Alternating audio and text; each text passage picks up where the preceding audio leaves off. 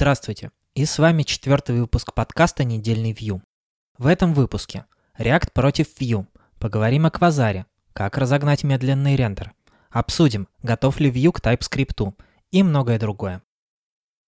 Казалось бы, осень должна быть спокойной, но нет, опять кипит священная война. За считанные дни появилось сразу три статьи, сравнивающие Vue и React. Начну с наиболее ранней. Сравниваем React и Vue экосистемы на реальном SPA. Статья написана программистом, хорошо знакомым с Vue.js, который пробует для себя новый фреймворк. Здесь описывается некое приложение для заметок и попытка его переписать на React. В начале автор сравнивает Vue Router и React Router, и подход Vue ему импонирует больше. Так, ему нравится наличие во Vue Router гардов навигации, что позволяет легко ограничить доступ неавторизированным пользователям к отдельным страницам. В React он демонстрирует наивный подход. Здесь есть также жалоба, что React Router не дает доступа к сырым данным запроса в URL. Следующая тема статьи – Redux против UX. Ожидаемая жалоба – количество boilerplate кода в Redux. Удивительно, что большая гибкость Redux в выборе варианта для асинхронной обработки тоже становится для автора недостатком. Действительно, Vuex принудительно делает этот выбор за вас. Фактически, экшены во Vuex – это аналог Redux Thunk. Рендеринг – всем, кто знакомился с React после Vue, это сразу режет глаза. Эта статья тоже не исключение. Использовать приходится маппинг вместо директив, логические связки. Да, непривычно. Кстати, это сразу показывает, использовал ли человек рендер функции на Vue. Дело в том, что при использовании JSX в рендер-функциях на Vue, синтаксис будет абсолютно такой же, как и в React. Автору понравились styled components. Ему вообще нравится инкапсуляция стилей в компоненте. Во Vue для этой цели служит scope style. Есть короткие сравнения на тему тулинга, CLI для развертывания новых приложений и DevToolin в том и в другом фреймворке. Окончательный вывод предсказуем. Vue в данной статье побеждает. И, несмотря на явный косяк в сравнении роутинга, я могу порекомендовать эту статью всем желающим как попробовать React после Vue, так и наоборот, мигрирующим с React на Vue. Здесь хорошо акцентированы детали, с которыми сталкиваешься при смене фреймворка. Другая статья – Vue против React снова. Подход к сравнению здесь скорее теоретический. Рассматривается производительность, доступность разработчиков на рынке, размеры итоговых бандлов и некоторые идеологические вещи вроде JS против HTML плюс CSS в шаблонах. Порог входа для Vue автору кажется выше, чем в React, и с этим мне сложно согласиться. Vue для полноценного входа существенно проще. Фреймворк дает сильно меньше возможностей отстрелить себе ноги. React проще устроен, да. Но обратите внимание, что большой кусок официальной документации посвящен его правильному применению. Для Redux все еще сложнее. Вас обязывают знать не только сам инструмент, но и как он работает внутри. React Router вообще показателен. Автор, например, предыдущей статьи не смог его правильно приготовить. Далее еще один недостаток, который автор приписывает React – склонность к образованию спагетти кода. Здесь я мог бы согласиться, но, возможно, автору не доводилось изучать наколеночные проекты на Vue, в которых лапши тоже хватает. В заключение в статье приводится сравнительная таблица по React и Vue, Однако с учетом большой субъективности суждения автора, ее ценность мне кажется довольно сомнительной. И еще одна небольшая заметка на ту же тему, с тем же названием React против Vue. В ней приводятся 6 карточек в подтверждение тезиса, что React лучше, чем Vue. Приводят следующие аргументы. Размер экосистемы. React подходит для больших масштабируемых приложений лучше. Поддержка лучше в React из-за большего комьюнити. По Google трендам React выше, чем Vue. За Vue всего одна карточка. Код для него проще писать и понимать. И одна карточка декларирует равенство в производительности React и Vue. Я бы даже посмеялся над этим сборником глупостей, если бы не было так грустно, что эту чушь могут прочитать люди. Каждая карточка может в отдельности показаться даже адекватной, но общий подтекст ужасает. Из шести пунктов с натяжкой можно согласиться разве что с размером экосистемы, и то лишь с той оговоркой, что мы рассматриваем только англоязычный интернет. Начну разбор с простого. Тренды. Красивая картинка, не учитывающая, наверное, с четверть планеты. Да, это я сейчас про Китай. А если нарисовать тренд по звездочкам на гитхабе, и по опросам типа «самый любимый фреймворк», то ситуация будет принципиально другой. Сравнение производительности фреймворков постоянно всплывает, и вот мои 5 центов. Да, в теории, конечно, по тестам они равны. Однако не забываем, что код пишут не идеальные программисты, а обычные люди.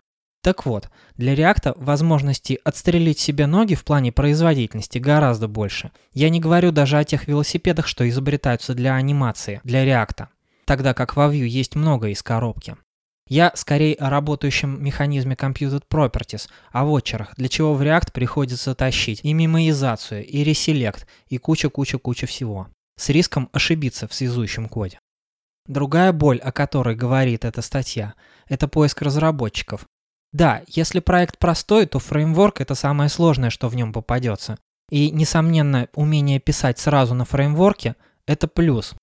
Однако же, если мы ищем грамотного разработчика, который знает хорошо базу, знает язык, веб-технологии, умеет решать поставленные задачи, то, как показывает практика, это гораздо сложнее, чем просто найти React-разработчика. Фреймворк при желании, особенно такой как Vue, учится буквально за пару недель. Подводя итог по теме, это неблагодарное дело сравнивать фреймворки, всегда есть за и против любого из них. Кроме того, редко какой разработчик обладает одинаково высокой компетенцией во всех, поэтому статьи неизбежно получаются кособокими. Из подборки я хотел бы отметить, пожалуй, первую статью. Автор действительно предпринял хорошую попытку разобраться в теме. На прошедшей неделе появились две статьи по фреймворку Quasar.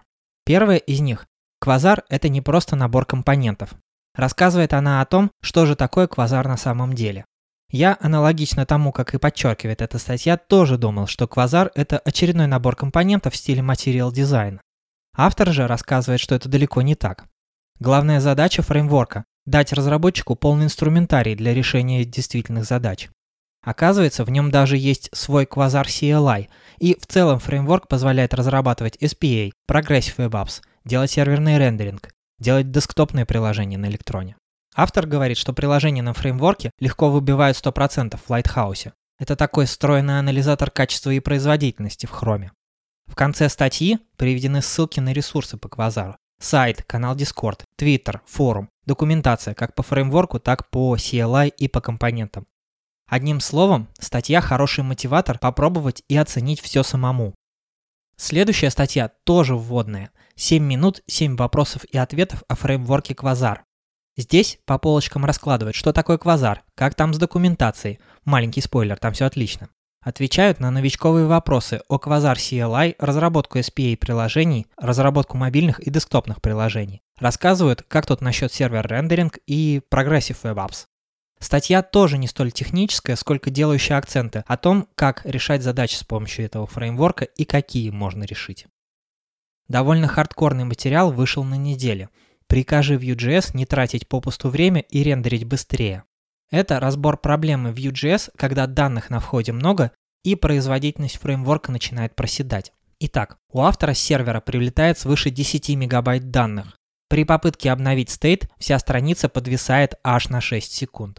Автор напоминает еще раз, как работает реактивность во Vue.js путем добавления везде реактивных геттеров и сеттеров, что становится проблемой для огромной структуры данных. Фреймворк делает проверки на добавление реактивности, даже в том случае, если данные используются для рендеринга всего лишь однажды.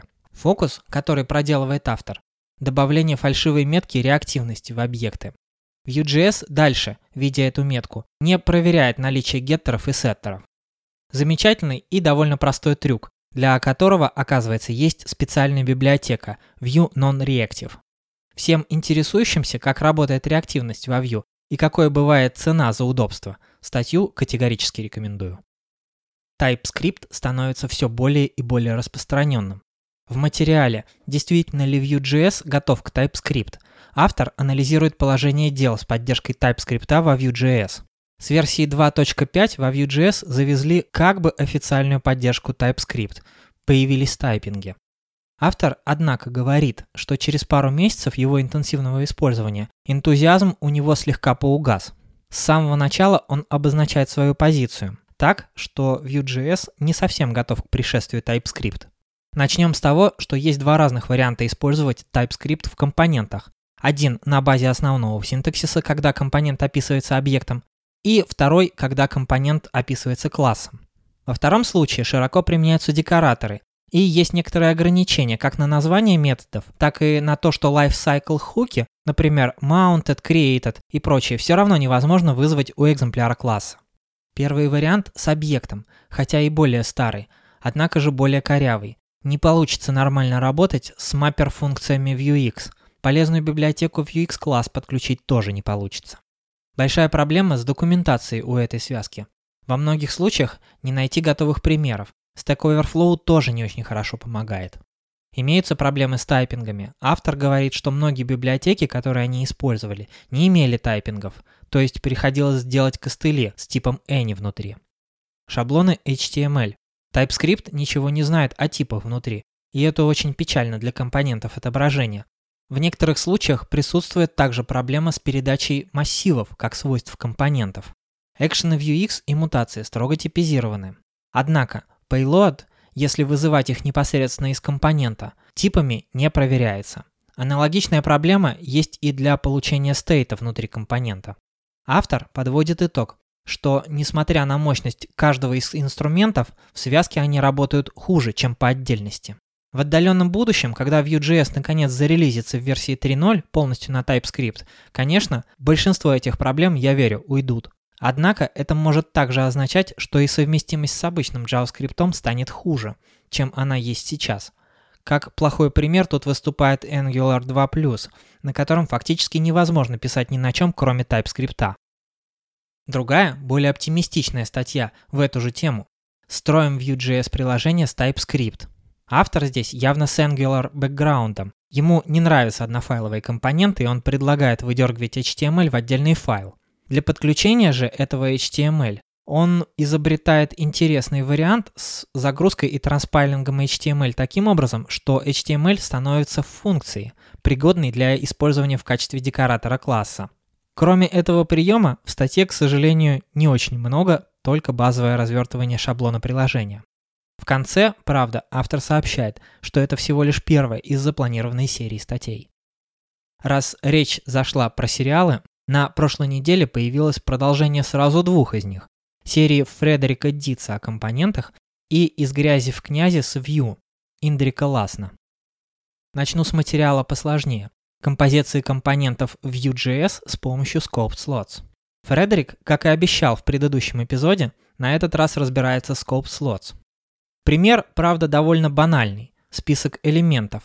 Он стартует с обычного списка элементов с чекбоксами внутри – и показывает, как с помощью scoped slots отделить логику списка от непосредственно отображения элементов, так, что можно их менять раздельно. Из грязи в князи с view. Стилизация, свойства и вычисляемые свойства компонентов, слоты. Длинное название и не столь длинная статья. Коротко покрывается каждая тема. Так, для вычисляемых свойств автор прибегает к DevTools. Совсем коротко по взаимодействию компонентов в паре родитель-потомок, и сразу переходит к слотам. Слоты довольно подробно расписаны, как дефолтные, так и именованные. Но за подробностями лучше обратиться все-таки в серию Фредерика Дитса. Уровень же этой серии совсем для начинающих. Каких-то сложных деталей тут нет. Огромный материал структуры кода универсального приложения в Next.js с большим количеством схем. Он описывает, из чего состоит проект на Next. База взята из гайда Vue SSR, но дополнена конкретикой по фреймворку Next. Рассказывается, где найти store, middleware для роутов, как по умолчанию раскладываются компоненты, где искать статические элементы сайта, так и где находятся JavaScript бандлы. Отдельно разбирается серверная часть. Здесь также есть описание жизненного цикла Next, в какой последовательности что собирается и как работает, также с диаграммами. Для желающих приведены ссылки на схемы и диаграммы в высоком разрешении. В целом материал выглядит как справочное пособие по Next.js. На русском языке также большая статья «Универсальное приложение на Vue.js с использованием Next» за авторством Виталия Мосина. Статья начинается рассказом о том, что такое изоморфное или универсальное приложение. Оно начинается от простого приложения на Vue.js и потихоньку делается универсальным. Далее появляется еще ряд требований и становится очевидно, что писать вручную все, конечно же, можно, но довольно расточительно и гораздо проще использовать Next. Про фреймворк описывается, как начать с ним работать и как трансформировать исходное приложение под него. Что сказать, отличный вводный материал на русском языке и с отличной подачей. Еще одна обучалка базового уровня, очень хорошо и подробно описанная. Называется Туториал «Все включено» для новичков во Vue. Строим приложение конвертер. Статья «Руководство полного цикла». Начинается оно постановкой небольшой, но реальной задачи – написания конвертера величин. В ходе статьи автор считает, что кроме базовых HTML, CSS и JavaScript читатель больше ничего не знает. И объясняет соответствующе, очень подробно. Здесь нет чего-то зубодробительного, листинги кода сведены к минимуму, а вся разметка CSS, например, остается за кадром. Статья сфокусирована только на главных элементах. Отличный формат, который, к сожалению, попадается довольно редко. В завершение выпуска хочу упомянуть серию вопросов и ответов двух членов core-команды Vue.js – Дэмиена Дулиша и Криса Фрица. Много полезной информации из первых рук про то, как структурирование больших проектов делается, как фреймворк внутри устроен.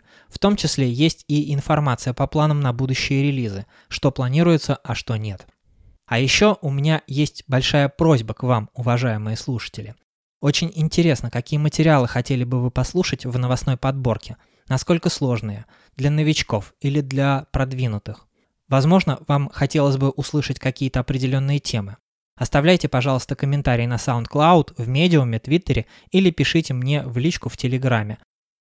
На этом у меня все. Спасибо за внимание. Услышимся на следующей неделе. Пока.